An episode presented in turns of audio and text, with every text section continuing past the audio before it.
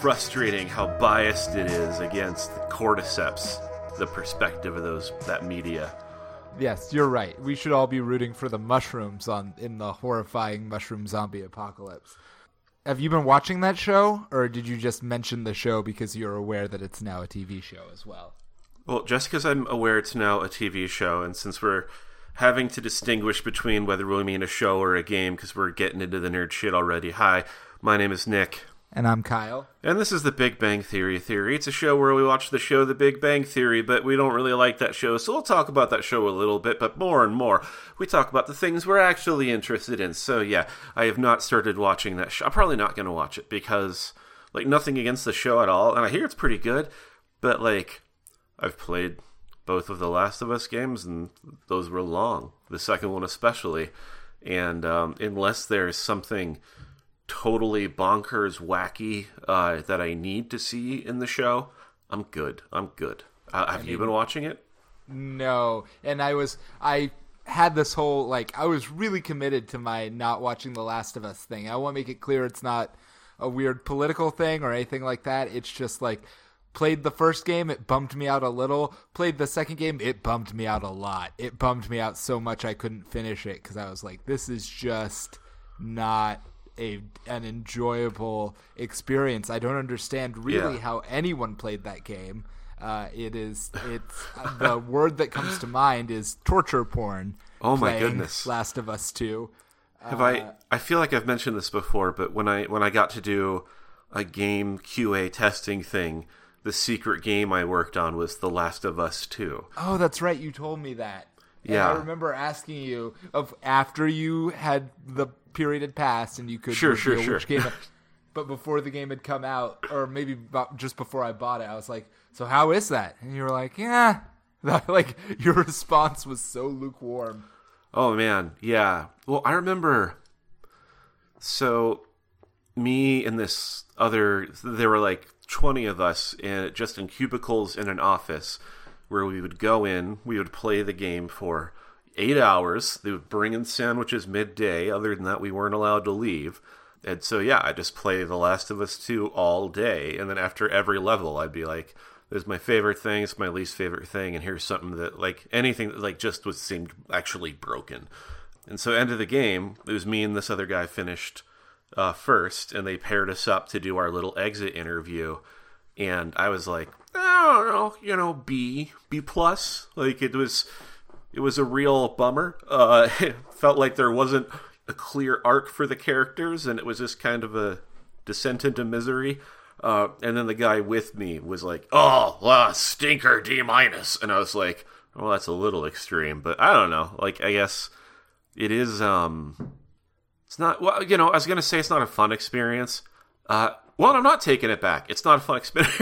yeah, that's my. It's not. So there are games which can get away with not being like enjoyable, like not being classically fun in the video game set. Like, like the the what am I trying to? There's a catharsis. The traditional video game experience is like you either shoot the demon or you jump on the turtle or something like that, and there's a cathartic experience and you feel kind of good about it, and that's the thing that keeps you playing the game. Last of Us takes that away from you because 90% of the time you're either so stressed out fighting the zombies or you're literally you're just brutally murdering other human beings for yeah. questionable reasons and so it takes that away from you which is fine because you can still have a game as long as it gives you something else sort of meaningful to like keep your like something in the landscape that's beautiful or something something that you know because like i mean i guess what i'm comparing it to is like in the last uh what's one of the most famous games of all time uh is uh the last Col- or shadow of the colossus where mm. you're hmm. not doing a good thing in that game like it's not like you're necessarily a morally virtuous person no uh you're tricked and well not tricked but you you you make assumptions that you normally would that are not correct in that game Yeah, but even but even after knowing how it ends, you're like, well, it's still there's still something that's sort of beautiful in a tragic way about this whole experience. Oh yeah. So it's fine. Last of Us, it's just in addition to being sort of viscerally unpleasant, the actual combat and and stealth mechanics on top of all of that you are just in a sad, sack, miserable world where everything looks ugly and broken. Uh, I guess there are some points where you're like in the woods or like at a dinosaur museum, but then you're not really playing the game. Then it's those sections are really just walking tours where it's like, hey, Yeah. you want to hear about Judaism for a minute? Well, Um, and you, you just mentioned the the dinosaur museum. That's something that like Which I really found really frustrating, by the way. Well, I, I, so you know, we'll get to the show. Like I said, we don't talk about it that much anymore. Um, I found it like genuinely touching when I when I saw it. I really enjoyed it, but also it was completely disconnected from the game. It was like, you know, you just said walking tour, and that's exactly what it is. You know, it's like a full 3D game or whatever, but you really are just walking from cutscene to cutscene and I really I, I enjoyed it, but it's it was to me just I don't know mixing together two different experiences that I don't think meshed, and then also uh, something that I don't like about the first game in particular, like for some reason in the second game as this like it's a brutal world and I accept this now, but in the first game I remember being really frustrated that you know like you said that you know you're murdering people for often suspect reasons, and I thought before playing the game, I assumed that there would be situations where it is ambiguous whether you're killing the right people. And so I always wanted there to be an option to like negotiate or sneak past or find some other way through. But yeah, in those games, like you're often just required to murder everyone around you, no matter what the circumstance. Because yeah, like you can you can stealth for as long as you want, but yeah, like you said, in order to advance to the next section, there inevitably comes a point where there's just no way to make it through without sneaking up behind someone who is just minding their own goddamn business and stabbing them in the eye socket. yeah, Uh, like You- you're- literally, I remember the exact moment that Last of Us Two lost. I mean, all of it was questionable, right? Because that whole game revolves around someone's decision to seek vengeance, possibly on. And I and I know that anybody who likes this game and also the writers of the game would be like, "Oh, isn't that the whole point? That this whole cycle of vengeance could have been avoided if we'd only had some forgiveness and compassion." But fuck you, that's not an option in the game to choose. So, Yeah. nor at any point is there anything that like allows you like to turn towards that you are just rail you are basically just puppeteering a character who is determined to be rambo and the exact moment where there's like a person playing their game boy and you come up out of the water uh to, sta- to stab him and it turns into like a little cutscene where it's like uh where it's like, oh, you're not going to stab this person. Oh, wait, no, they are reaching for a gun. So like, so now it's okay to stab them. Like, like that somehow, like the fact that that person was Yeah. trying to defend themselves. the guy with the Game you- Boy shot first. Yeah, exactly, exactly. Uh, and you know, I don't want to make this too political, but I read a pretty good uh, internet article uh, that was written, you know, a, a scholarly article written by this dude who's like, so you people wouldn't know this, but I know this is that the the guy, the director of Last of Us Two, is from Israel, and he has frequently compared situation in The Last of Us Two to Israel Palestine, but he clearly hmm. means that in the sense where like well, both sides are doing bad things here and need to just learn to let it go. Like not a like not a nuanced understanding of the whole conflict, but yeah, exactly like that. Well, I snuck up behind him and put a knife to his throat and he had the balls to, you know, try to fight back. So of course I stabbed him through the eye. I'm still the hero here.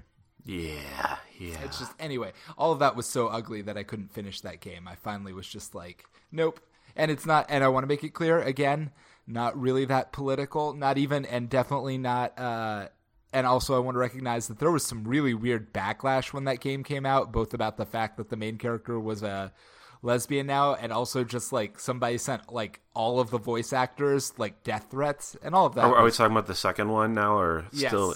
Oh yeah, I knew playing the game even before it came out that like, oh this, the internet's gonna fucking flip out. Sure enough, they did in Yeah, and all in the in the dumbest way.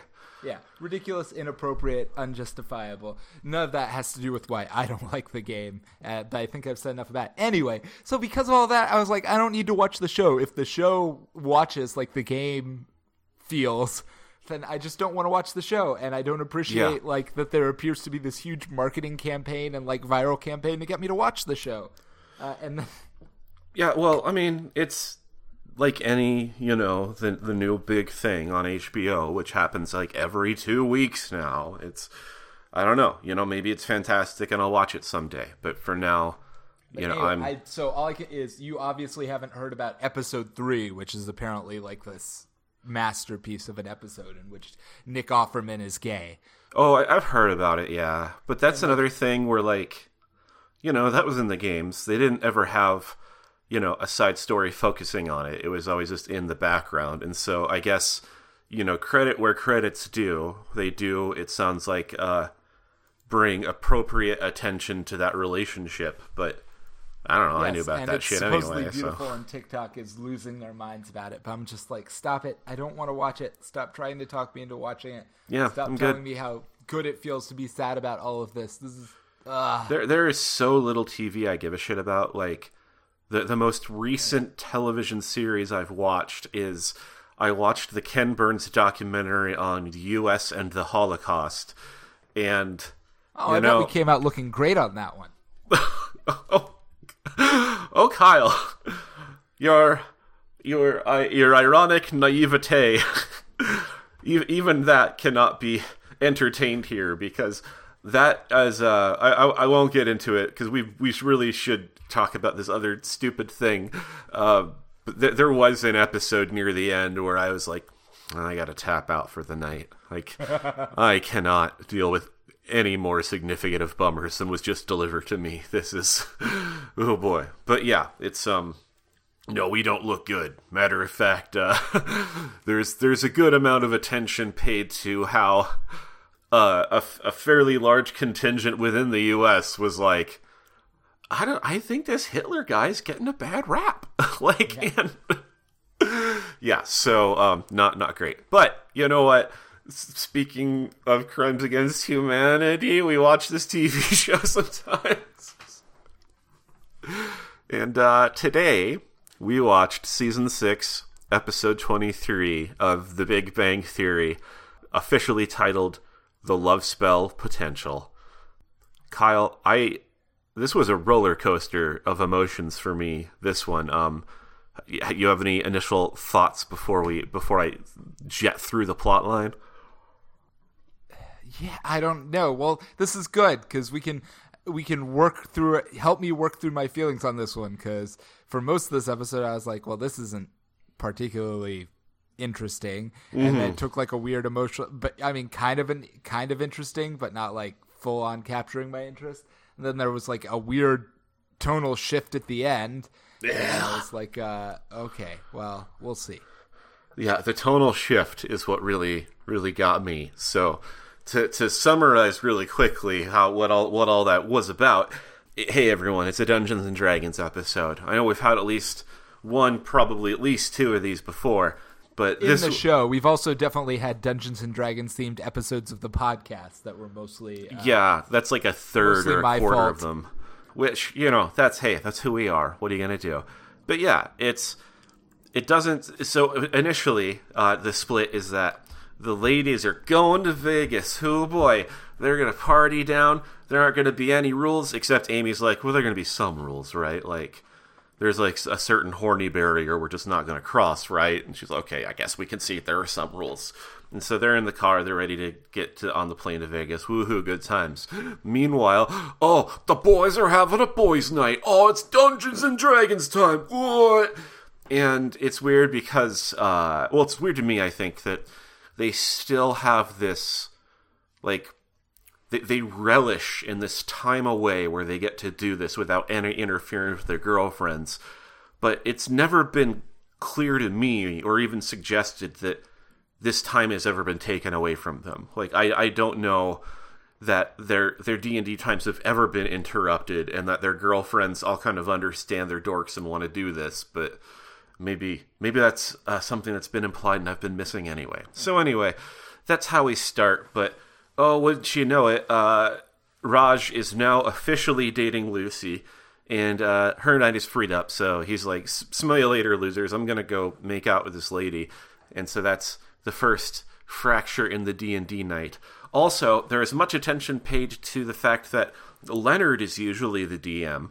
Um, and tonight instead, uh, Wolowitz is taking over DM duties. Oh yeah, hated all of all of the implications of that. It turns out, but keep going. Oh well, I'm not sure which implications you're referring to. Well, maybe, maybe. Okay. Well, anyway, to to summarize that part, yeah, it's apparently he's the best DM they've ever had. Sheldon, his whole gimmick throughout the entire episode is that he just cannot get enough of Wolowitz's incredible DM strategy, or I guess not strategy, but I guess just the fact that he does celebrity impressions for every single character. That's like by the end of the episode, Sheldon is demanding more impressions, and uh, the entire time Leonard is like, "Oh, hey, that's kind of a fun thing he's doing," and Sheldon's like, oh, "Kind of a fun thing compared to you? He is incredible. You stink, you loser. You should be kissing Sheldon. You should be kissing Wolowitz's rings for how much of a better DM he is than you." And so that that tone is carried throughout. But uh, what ends up happening shortly after Raj is off to his date is, "Oh, the ladies have to come back." because their trip got screwed up. Because uh, apparently, when they were going through security at the airport, uh, Amy had a, I guess, a, a, an instinct, a reflex to the TSA agent, and and put her elbow through the TSA agent's nose. Um, and so they're they're back, and they are bummed out for approximately five seconds before Wolowitz or uh, I don't know Leonard, one of one of the friggin' nerds is like, hey uh, why don't you play Dungeons and Dragons with us? And instead of like crying and storming out of the room, like I think they all really would, they're like, hey, that's a great idea. This is going to be a lot of fun. And you want to know what? Uh, it actually does turn out to be a lot of fun. This is the part of the episode that I liked, where the ladies, like, they. They sort of pantomime that they're still in Vegas, like when they're doing dice rolls. It's like, oh, how, come on, Mama, we need our fifteen and that's that joke is kind of lame and doesn't really work. But aside from that, like it is I think it's cute to see them genuinely enjoy a D&D night all together. But then yes, then then does come the tonal shift where Penny makes some sort of crack about how uh, Sheldon and Amy are never actually going to have sex. And so, hey, you know what? We should actually just have them act that out in the game uh, which Sheldon is right when he says boys and girls can't play D and D together because this will always happen. Someone's always going to make it uncomfortably horny. I'm sorry, like 1950s rules. Th- that's just how it is. No, but so they, they they start doing that, but as soon as that is suggested, Amy is like, "This sucks. I hate this. I'm out of here," and runs into Sheldon's bedroom, and then this is where the episode really starts to wrap up. Is most of the rest of the episode is uh, almost exclusively in Sheldon's bedroom between him and Amy. And Amy expresses frustration that uh, they don't seem to have a real relationship, that they have yet to establish any level of intimacy, and that it's now a so much so that it is a joke among their friends. and Sheldon without budging, is like, oh no, this is what I feel intimacy is. So it's fine. And um, that sort of doesn't work until he's like, you know, we were gonna have this horny D and D display out in the front room. How about here privately in our room? We play that out with our own little sexy private dice rolls. And um, I don't think by the end of the episode it is even implied that this engage that, that this uh, leads to any actual physical interaction. Instead, it is really just horny role playing.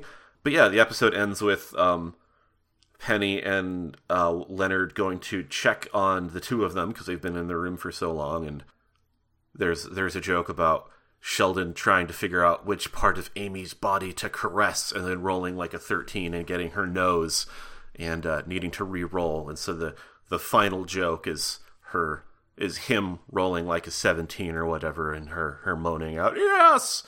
That's that's our episode. Kyle and the, oh i totally totally forgot the b plot. Raj goes on a date with lucy. It's fine. I, am gonna say finally i feel like kate micucci actually gets to be funny in this episode which was really nice. And um but their their their plot is very very straightforward. They're out at dinner. It's going as well as a date between them can, until Lucy's like, "Oh, there, I'm trying to do more things I'm afraid of," and Raja's like, "Hey, you said you're afraid of sending food back. Well, you just complained about your crab cakes being kind of nasty. Let's send those back." And so he calls the waiter over, tries to goad her into sending it back. She breaks down, runs to the bathroom, again tries to escape out the window, or actually does. But then, um, when she gets to the other side, she finds she is behind a locked fence with just a dumpster and no way to get back into the window. Uh, so she texts Raj. Raj comes around and is like, "Hey, what the shit is this all about? This is actually starting to hurt my feelings." But um, then, in like a cute, but actually, you know, in real life would be like, ah, gross way. Raj is like, ah, oh, you have so much more emotional damage than me, and I can't describe how attractive that is. And they kiss each other through the chain link fence.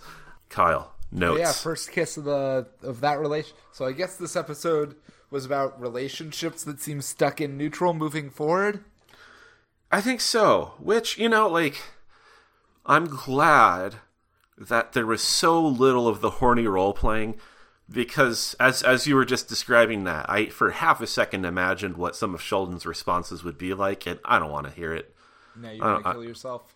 I, yeah, and it's not like I'm not saying that Sheldon is necessarily any less sexy than anyone else on the show, but that him in character trying to coldly describe the specifics of touching someone else's body sounds like a bit much for me, which is good because it didn't happen. I'm, I'm imagining a horror I didn't have to experience. yes. Yes, I think that's fair. I do agree that um real talk what if she's drunk and it's a TV show and it's hardly the least appropriate thing that's ever happened on this TV show, but uh yeah, Penny being like, "Hey, these your two characters should kiss in this game." It's kind of wildly inappropriate. Oh yeah. No, that's um I mean, you acknowledge that. I'm not adding really anything new to the conversation, but that is the kind of shit that when it, it happens in real life, like it's you know it gets people uh, in trouble. It's like officially, insofar as D and D is trying to evolve into a thing with standards for how to play that make everyone feel comfortable and included. That's the sort of thing that uh, has been explicitly explicitly no note. And it, I guess it is weird that you have to say, "Hey, don't don't try to make your characters." Uh, get it on non-consensually within the game. Well, actually, I guess that's the. Well, that's I the, go ahead. I, I do not blame D and D at all for this. And well, no, no, it's I, I, don't think I don't think it's a ramble, but I also don't think it's it's D and D's fault, and I don't think they're you know with or without any rules discouraging that kind of stuff. It would really affect Penny because I I think what's going on is Penny wants to poke at the issue and if D&D is like just that one degree removed that lets her goad at it like without saying to the two of them directly what are you guys gonna fuck? You know she's gonna do that. But you're also right that putting any two people in that situation where it's like all right i guess either we're gonna do something that we're totally uncomfortable with and or we're going to have to re-examine the boundaries of our own friendship and relationship status in front of all of our friends on the spot and or we're going to be totally into it and then everyone's going to get horny and it's going to get even weirder. But you know that's that's probably not the most likely option. Um, yeah it's it's a weird shitty situation. Yeah i mean i guess it would it's it's hard because i do like uh well it's not it's not that hard. It's not that complicated. But I will acknowledge that, like, if you watch a show called like Critical Role, half of the joy of watching that show is watching all of the characters flirt shamelessly with each other. You know, they have a weird incestuous sort of polyamorous vibe going on all the time. So, and they all presumably are cool with that. It would be a different thing. In fact, one time they had a guest on the show, Uh-oh. and uh, the guest kissed one of the. I mean, not. I want to make it clear: the guest character kissed one of the players' characters because of. Uh, and I at the time I don't think like I don't think anybody I don't think it made anybody in the game that uncomfortable. I think it was fine. I don't as far as I can remember. But the audience was like, "Oh no, that is crossing a bright line." So they since apologized for it, and they've retconned it out, and it's just like, you know, you can't do that. But you can. I guess what I'm saying is funny is you can still totally. It is totally accept, oddly acceptable to be like, and now our two characters are going to have like a passionate love scene in the middle of this game for everyone else to watch. But we consent to do this, so it's fine. Yeah, I mean, I think so long as both of them flip a coin and they both land on either heads or tails together, I think that's the consent role. And so that's easy enough. That's built right into the game mechanics. Yeah, it's you know, rules, no rules. People are going to be creeps when they want to be creeps. And, you know, you can either be like, "Hey, stop being a creep," or uh, you know, like like happened in the episode. Penny gets a few drinks in her, and then she's just like, "I gotta, I gotta get in this business. I gotta know." Which I don't know. She was. I'm not saying this is a justification, but I think she's the the poutiest about having been denied a Vegas vacation, and so I think maybe she's just trying to stir up any kind of trouble she can. Yeah, that's I sort of say the way it's coded in the episode is she's just she's just drunk and being silly. Yeah, yeah. And like I don't, you know, mean to suggest that she's vindictive at all, yeah, but that she's that's oh that's the, the one objection that that Sheldon ultimately has to the ladies joining is uh that Penny makes a, a big batch of drinks for everyone and he's like mm, no alcohol and she's like it's a magic potion deal with it and you know pro- what works well enough okay very obvious but uh, hey uh, it, it, it's it's a joke. It's a square peg that fits into a square hole. Thanks, thanks, writers. You you got your check.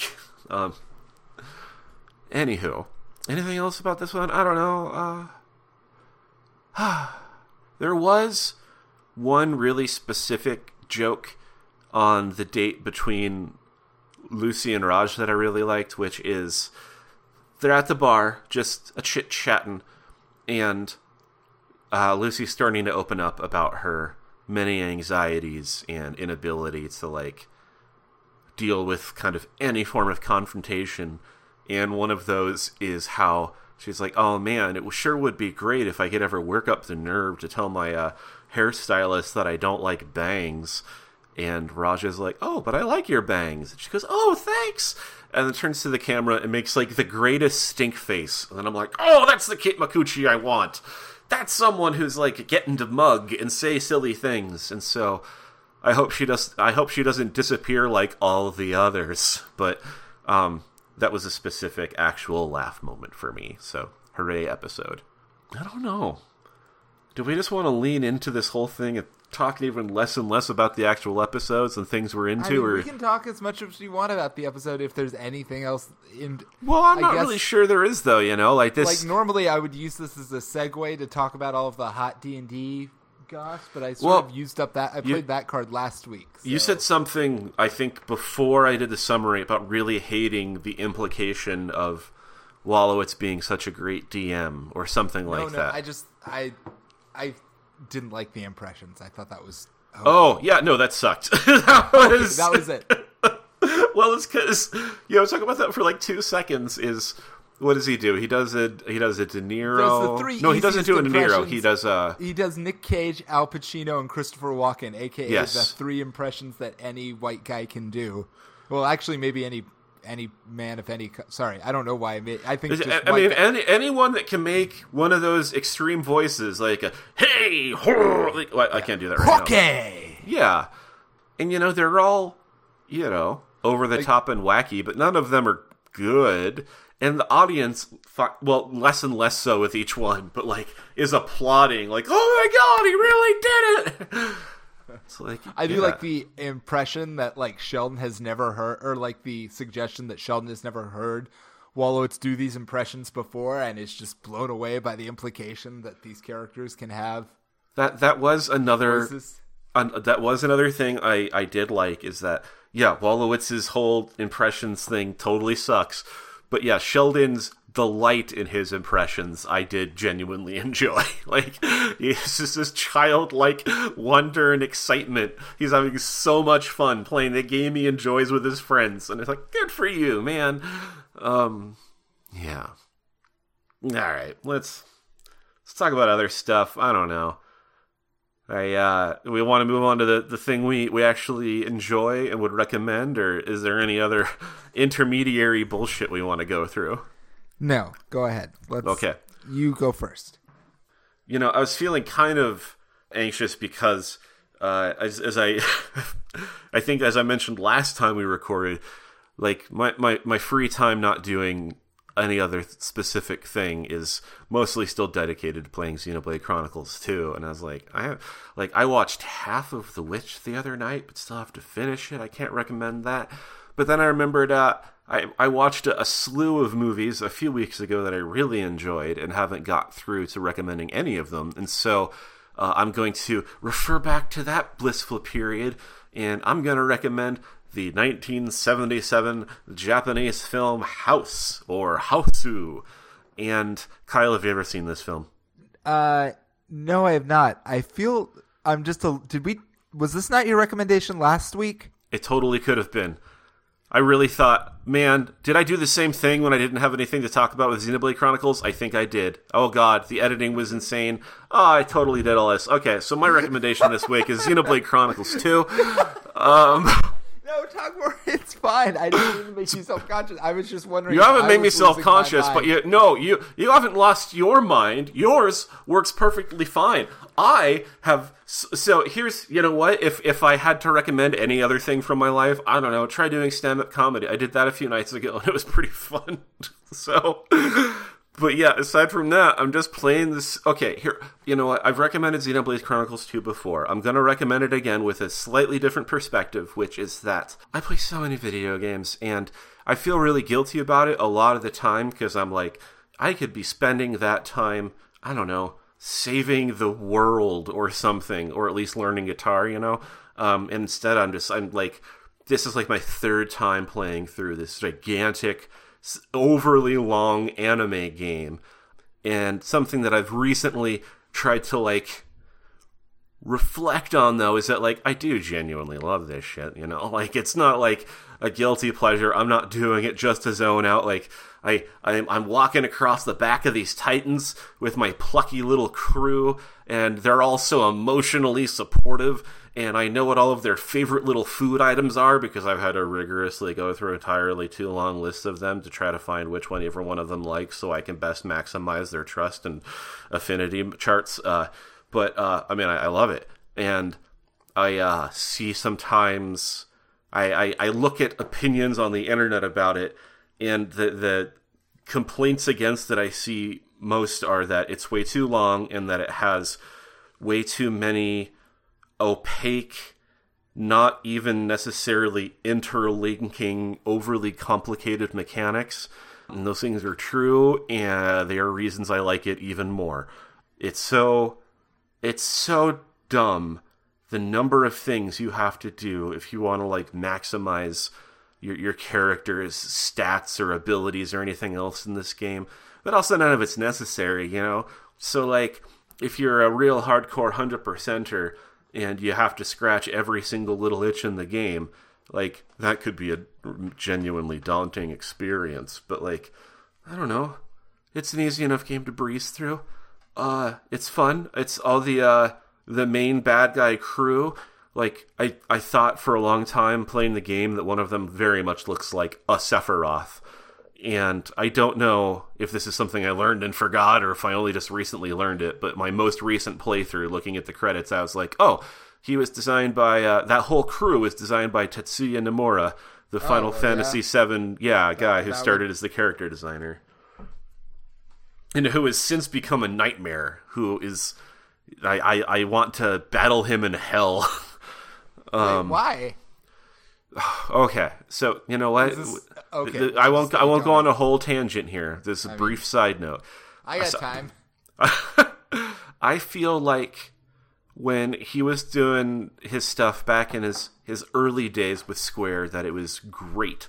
Like all the I, I think Final Fantasy VII rules, but then at some point, you know, he gets to do the Kingdom Hearts games, and he gets to do uh, mainline Final Fantasy games, and all of a sudden, not only does the writing in all of these mainline Square games become completely incomprehensible, but every character now becomes like a super fun, like all sorts of chains and zippers and dangly accessories, wacky, uh, over the top anime character. And that is like his only go to style. And I feel like that's just really permeated all of these things I love and is a stain that must be washed clean. But also, I don't know, this is not for me, you know? But I still love I still love these these sexy bad guys in my in my cute anime game I'm playing, so yeah. Also, I could have recommended uh, The Phantom Thread. That's another movie I watched that I think Kyle and I talked about off air. So, yeah, that's good. Watch that one. no, I think we talked about that one on air too. I don't know. Anyway, yeah. Yeah, we, we, we talked about it either immediately or during recording for sure. But yeah, watch the Phantom Thread. You're like, oh man, a, a, quiet movie about a tailor? Really? Yeah, yeah. It kicks ass. Kyle. Okay. Do you have a so, thingy? Yeah. So, uh, as on on the subject of uh, of watch versus not watch, watchable versus not watchable TV. Uh, mostly uh, out of my my newfound fascination with Rian Johnson projects, I watched uh, the pilot of Poker Face, which was okay. But then I watched okay. the second episode of Poker Face, and I was like, okay, okay, maybe there's something here. And anyway, long story short, I've now watched four of the five episodes that are currently streaming on Peacock of Poker Face, and it's a pretty good show. Okay. Um, so, go ahead. Well, I didn't have a lot. I was going to say. I was going to ask. I've I've heard very you know just headlines that it's it's radical and needs to be watched. I don't even know what it is. Should so I not know? Oh, go ahead. No, it's fine. It's I will tell you because it's it's both. What's weird is that it is not radical in terms of like anything about the actual way the show is structured. If anything, it is ret- it is deliberately retro in a way I will shortly explain. The radical thing about it is just that it's good. Um, so basically, okay, that's that is a rare treat. No, what I mean, is, so basically, it is very clearly structured after like a 1970s, 1980s like mystery show, like specifically Columbo and also shades of like maybe the fugitive or the incredible hulk because it's about a uh trav so uh traveling character who who solves mysteries. Um and that you know and so in the first episode we meet this woman and we find out that she has a unexplained how she like it's not the mechanism by which it works is something even she doesn't understand. But basically if you say something in front of her that you know to not be true, if you tell a lie, uh, and she sees you telling the lie, she can tell that you're lying. And it's not clear if this is like a psychic thing. Is this like a um, like a superpower? Is she just like reading very good like micro body language? We don't know. We just know that she can tell that people are lying. And she can even do it like you know if she sees a recording of someone lying she can tell that they're lying. If they know if they know that they're lying. So again this isn't like if i say you know it will rain tomorrow uh, but i have no fucking clue. Oh, so not if they're just incorrect. Yeah yeah no, it's if if I say if that's and that's part of the point is that like she's like it's not actually that useful a power in real life because I can only I'm only a lie detector and it turns out people lie all the time and 90% of the time it's for trivial reasons.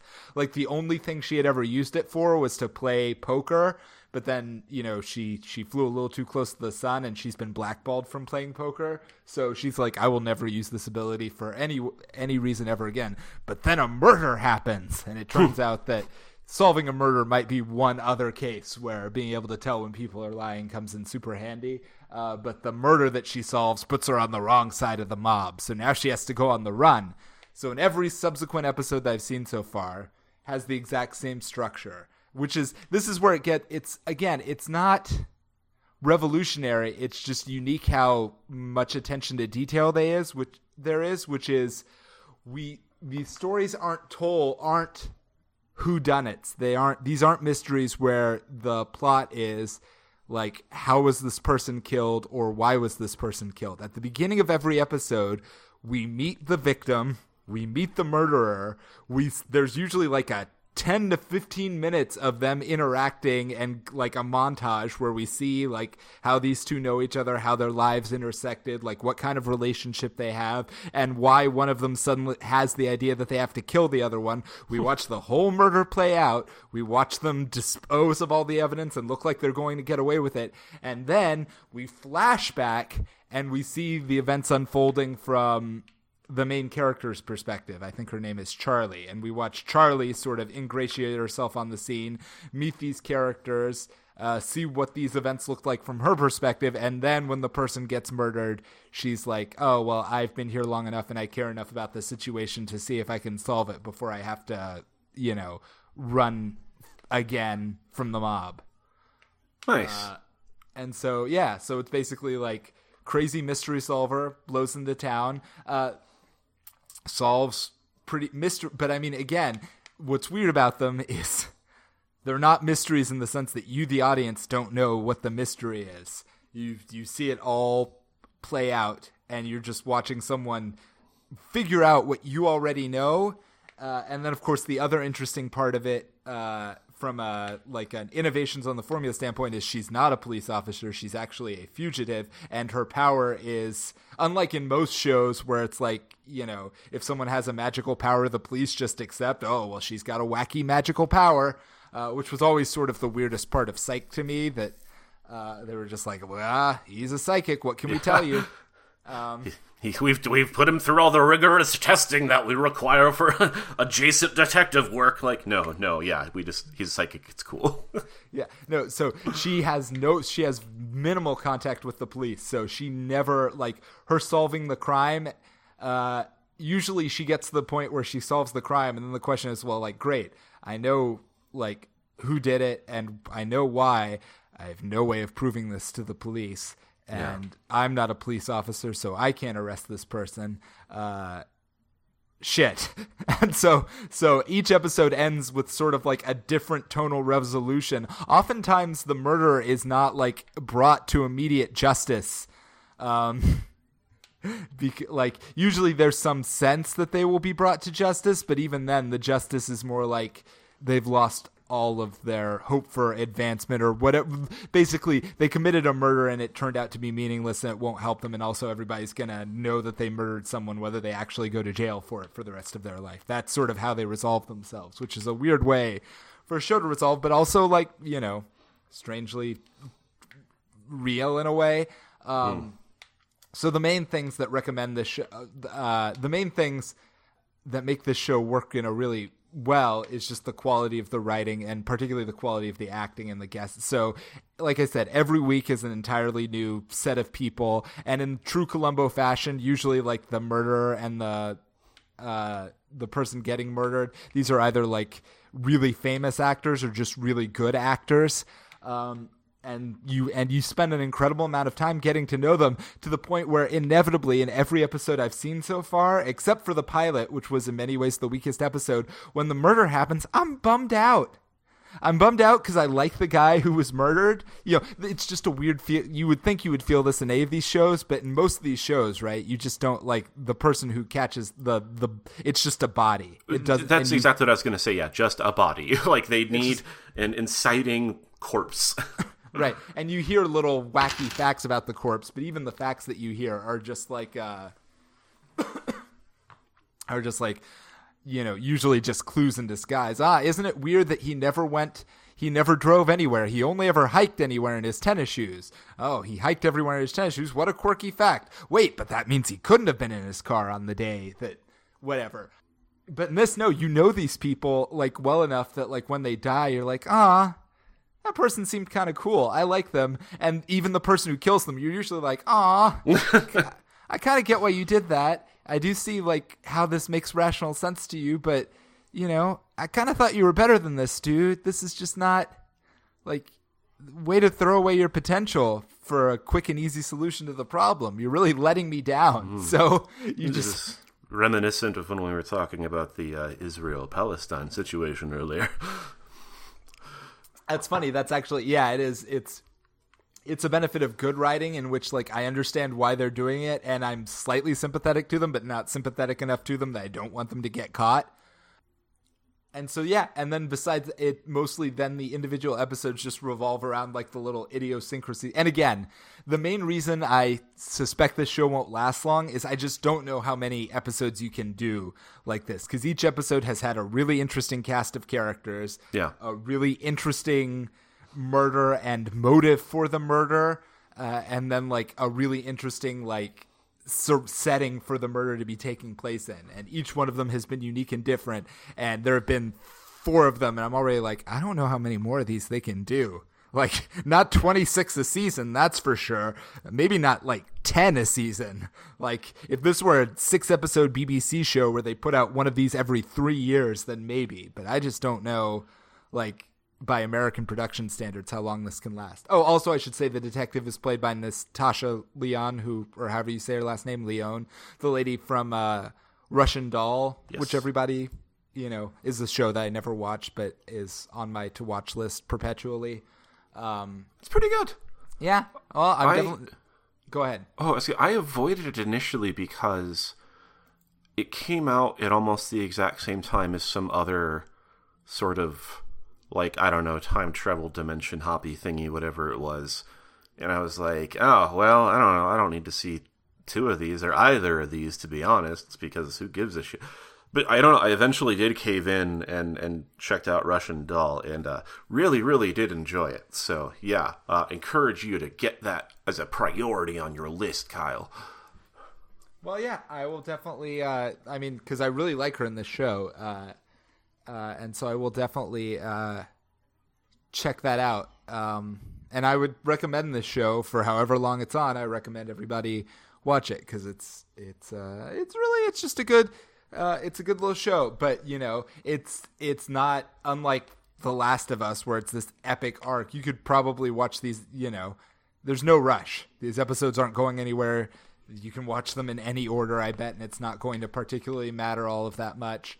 Uh, you know, and it's mostly, you know, a fun delight. Uh, and then there's just random. So like, uh, my favorite plot so far has been there's a guy who uh, runs a barbecuery uh, who gets murdered because he decides to go vegan after watching the movie Okja, which I thought was yeah, it's it's pretty good. And then uh, in the fourth episode where I just watched, there's a murder uh, involving a band where uh, one of the where the lead singer is Chloe Sevigny, or however you say her name, and then one of the two backup singer, the the lead guitarist is uh, John Darnielle from the Mountain Goats, which was just funny. Um, and he even does a parody of one of his own songs because when you first meet him, he's singing this horrible song about a divorce and how he hates his wife and he's not going to pay her any alimony. It's, Fuck you! I don't care that you're the mother of my children. It's like, ah, at least you know what people think your songs sound like. Now I feel like I have to watch the Mountain Goats before I can. Tr- I mean, not watch, but listen to the Mountain Goats before I can truly appreciate this show. I can't believe you've lived this. I can't believe you've lived this long as a white man whose friends are like tend to be other like dudes living in the mountains or I- whatever, and you just haven't had the mountain goats shoved down your throat yet. I I know exactly the kind of type of person you're you're talking about, and yeah, I uh, I resist like any any of the big broader. Uh, and this, you know, could be considered a pretty serious blind spot, but it's true. Is like I, the big broader like folk indie whatever scene. I don't give a shit. I don't. I don't like any of that soothing, insightful whatever. No. So well, I it's the main thing I hate about the mountain goats is that like they became so popular and emblematic that you can't like recommend them anymore without sounding kind of basically they're basic now. Like liking Oh, yeah. mountain goats is basic uh, in a weird way, uh, which is a shame because they really are quite good. A lot of their music is. Uh, You know what? Um, so in addition to in addition to recommending Poker Face, I guess I will recommend uh, some random favorite songs by the Mountain Goats. That uh, so I would start with uh, start with maybe Up the Wolves, Heretic Pride, No Children, of course, and then uh, I'm sorry, the song is not called No Children. Of course, the song is called No Children. It's just one of their most popular songs. So if you haven't listened to that one, of course you have to listen to that one. And then for my own personal touch, which is still pretty basic, still pretty high on their list of everybody knows this song, listen to The Legend of Chavo Guerrero, which you know a person who in retrospect I don't like very much. The one interesting thing they ever told me was, man, I can't listen to the Legend of Chavo Guerrero without just like breaking out into tears at this one part in the song. And god damn him, that dude was an asshole, but it is really hard to listen to that song and not at least tear up a little bit. I, well, that's no, that's beautiful because like you can have this person that you really, really dislike, and yet you know that somehow you share at least a fraction of the same emotional core. you're, you're finding empathy in this piece of shit thanks to the the mountain goats. Also, the lead singer. You know what? Uh, and uh, wrote some pretty good books uh, and some pretty weird books. But the one that I would recommend. Oh, on the subject of role playing games and oh, you know what? No, I'm gonna save this. We've I've talked long enough. so I'm just yeah I'm, I'm just that was my gasp of suspense that you're you're withholding. So next time you're not going to remember Nick, but no, almost certainly not. hopefully, I'll remember one of these days when I don't have another recommendation. Maybe next time because uh, my time is running short right now and recommendations are a little weird. Just just say, hey Kyle, what's the deal with Wolf in a White Van? And I will happily talk about the novel Wolf in a White Van for a little while. So I'm gonna remember this, not but, but I'm gonna tell you how is I'm going to refuse to believe that it's a novel. I wish you had told me it's a novel instead.